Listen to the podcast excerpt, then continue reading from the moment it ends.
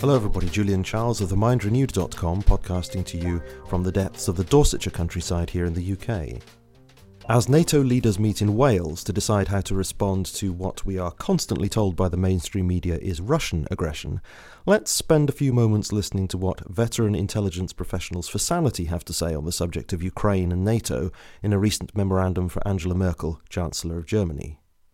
We, the undersigned, are long-time veterans of US intelligence we take the unusual step of writing this open letter to you to ensure that you have an opportunity to be briefed on our views prior to the NATO summit on September 4 and 5. You need to know, for example, that accusations of a major Russian invasion of Ukraine appear not to be supported by reliable intelligence. Rather, the intelligence seems to be of the same dubious, politically fixed kind used 12 years ago to justify the US led attack on Iraq. We saw no credible evidence of weapons of mass destruction in Iraq then. We see no credible evidence of a Russian invasion now.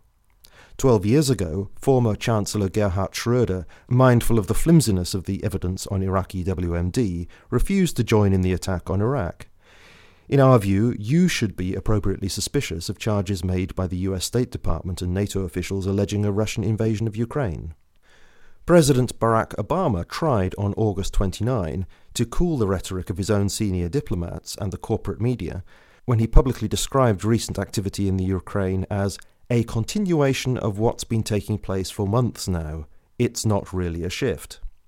Obama, however, has only tenuous control over the policymakers in his administration, who sadly lack much sense of history, know little of war, and substitute anti Russian invective for a policy. One year ago, hawkish State Department officials and their friends in the media very nearly got Mr. Obama to launch a major attack on Syria based once again on intelligence that was dubious at best. Largely because of the growing prominence of and apparent reliance on intelligence we believe to be spurious, we think the possibility of hostilities escalating beyond the borders of Ukraine has increased significantly over the past several days. More important, we believe that this likelihood can be avoided depending on the degree of judicious skepticism you and other European leaders bring to the NATO summit next week. Experience with untruth. Hopefully, your advisers have reminded you of NATO Secretary General Anders Fogh Rasmussen's checkered record for credibility. It appears to us that Rasmussen's speeches continue to be drafted by Washington. This was abundantly clear on the day before the US led invasion of Iraq, when, as Danish Prime Minister, he told his parliament Iraq has weapons of mass destruction. This is not something we just believe, we know. Photos can be worth a thousand words, they can also deceive. We have considerable experience collecting, analysing, and reporting on all kinds of satellite and other imagery, as well as other kinds of intelligence. Suffice it to say, that the images released by NATO on August 28 provide a very flimsy basis on which to charge Russia with invading Ukraine. Sadly, they bear a strong resemblance to the images shown by Colin Powell at the UN on February 5, 2003, that likewise proved nothing. That same day, we warned President Bush that our former colleague analysts were increasingly distressed at the politicization of intelligence and told him flatly Powell's presentation does not come close to justifying war. We urged Mr. Bush to widen the discussion beyond the circle of those advisers clearly bent on a war for which we see no compelling reason and from which we believe the unintended consequences are likely to be catastrophic. Consider Iraq today. Worse than catastrophic. Although President Vladimir Putin has until now showed considerable reserve on the conflict in the Ukraine, it behooves us to remember that Russia too can shock and awe. In our view, if there is the slightest chance of that kind of thing eventually happening to Europe because of Ukraine, sober minded leaders need to think this through very carefully. If the photos that NATO and the US have released represent the best available proof of an invasion from Russia, our suspicions increase that a major effort is underway to fortify arguments for the NATO summit to approve actions that Russia is sure to regard as provocative.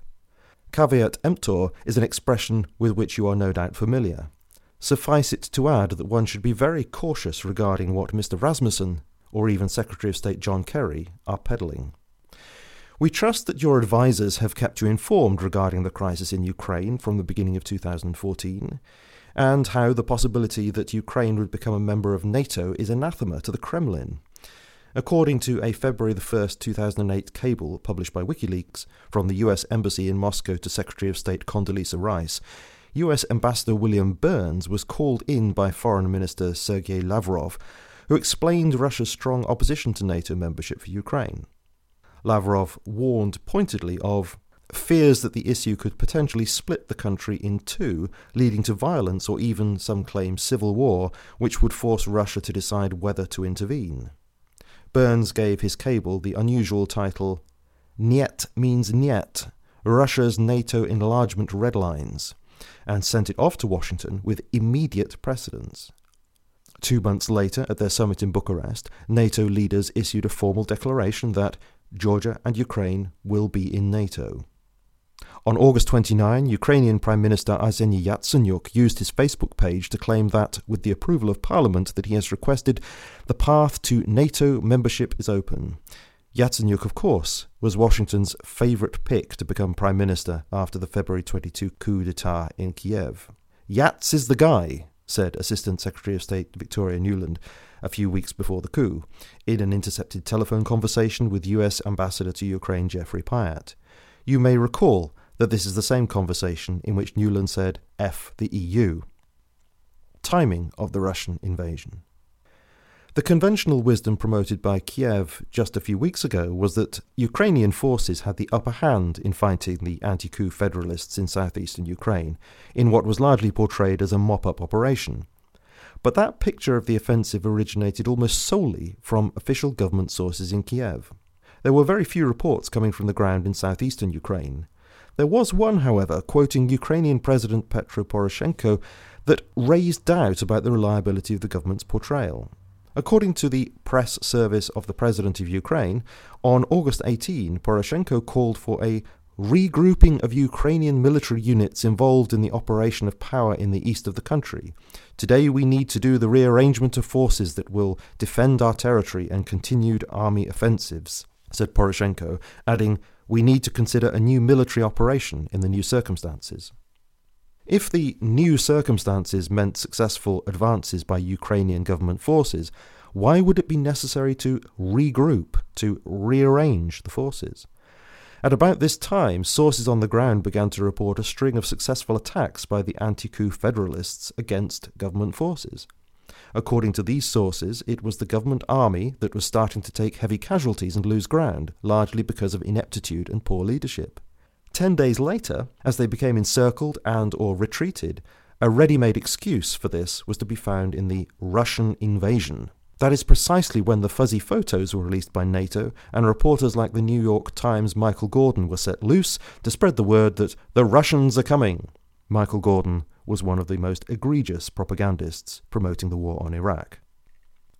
No invasion, but plenty other Russian support.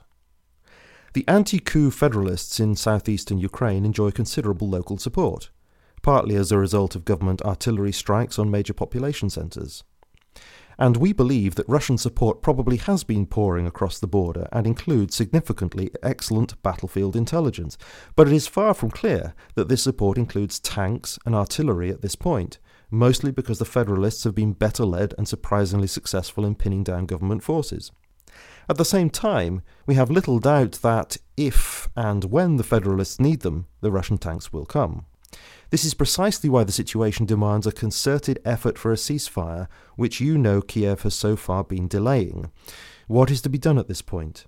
In our view, Poroshenko and Yatsenyuk need to be told flat out that membership in NATO is not in the cards, and that NATO has no intention of waging a proxy war with Russia, and especially not in support of the ragtag army of Ukraine.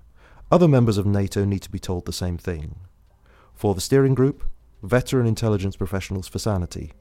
William Binney, former Technical Director, World Geopolitical and Military Analysis, NSA, co founder SIGINT Automation Research Centre, retired. David McMichael, National Intelligence Council, retired. Ray McGovern, former US Army Infantry Intelligence Officer and CIA analyst, retired. Elizabeth Murray, Deputy National Intelligence Officer for Middle East, retired. Todd E. Pierce, Major, U.S. Army Judge Advocate, retired. Colleen Rowley, Division Counsel and Special Agent, FBI, retired. Anne Wright, Colonel, U.S. Army, retired, Foreign Service Officer, resigned. Dated 30 August 2014. This work is licensed under a Creative Commons Attribution Share Alike 3 license. And thank you for listening.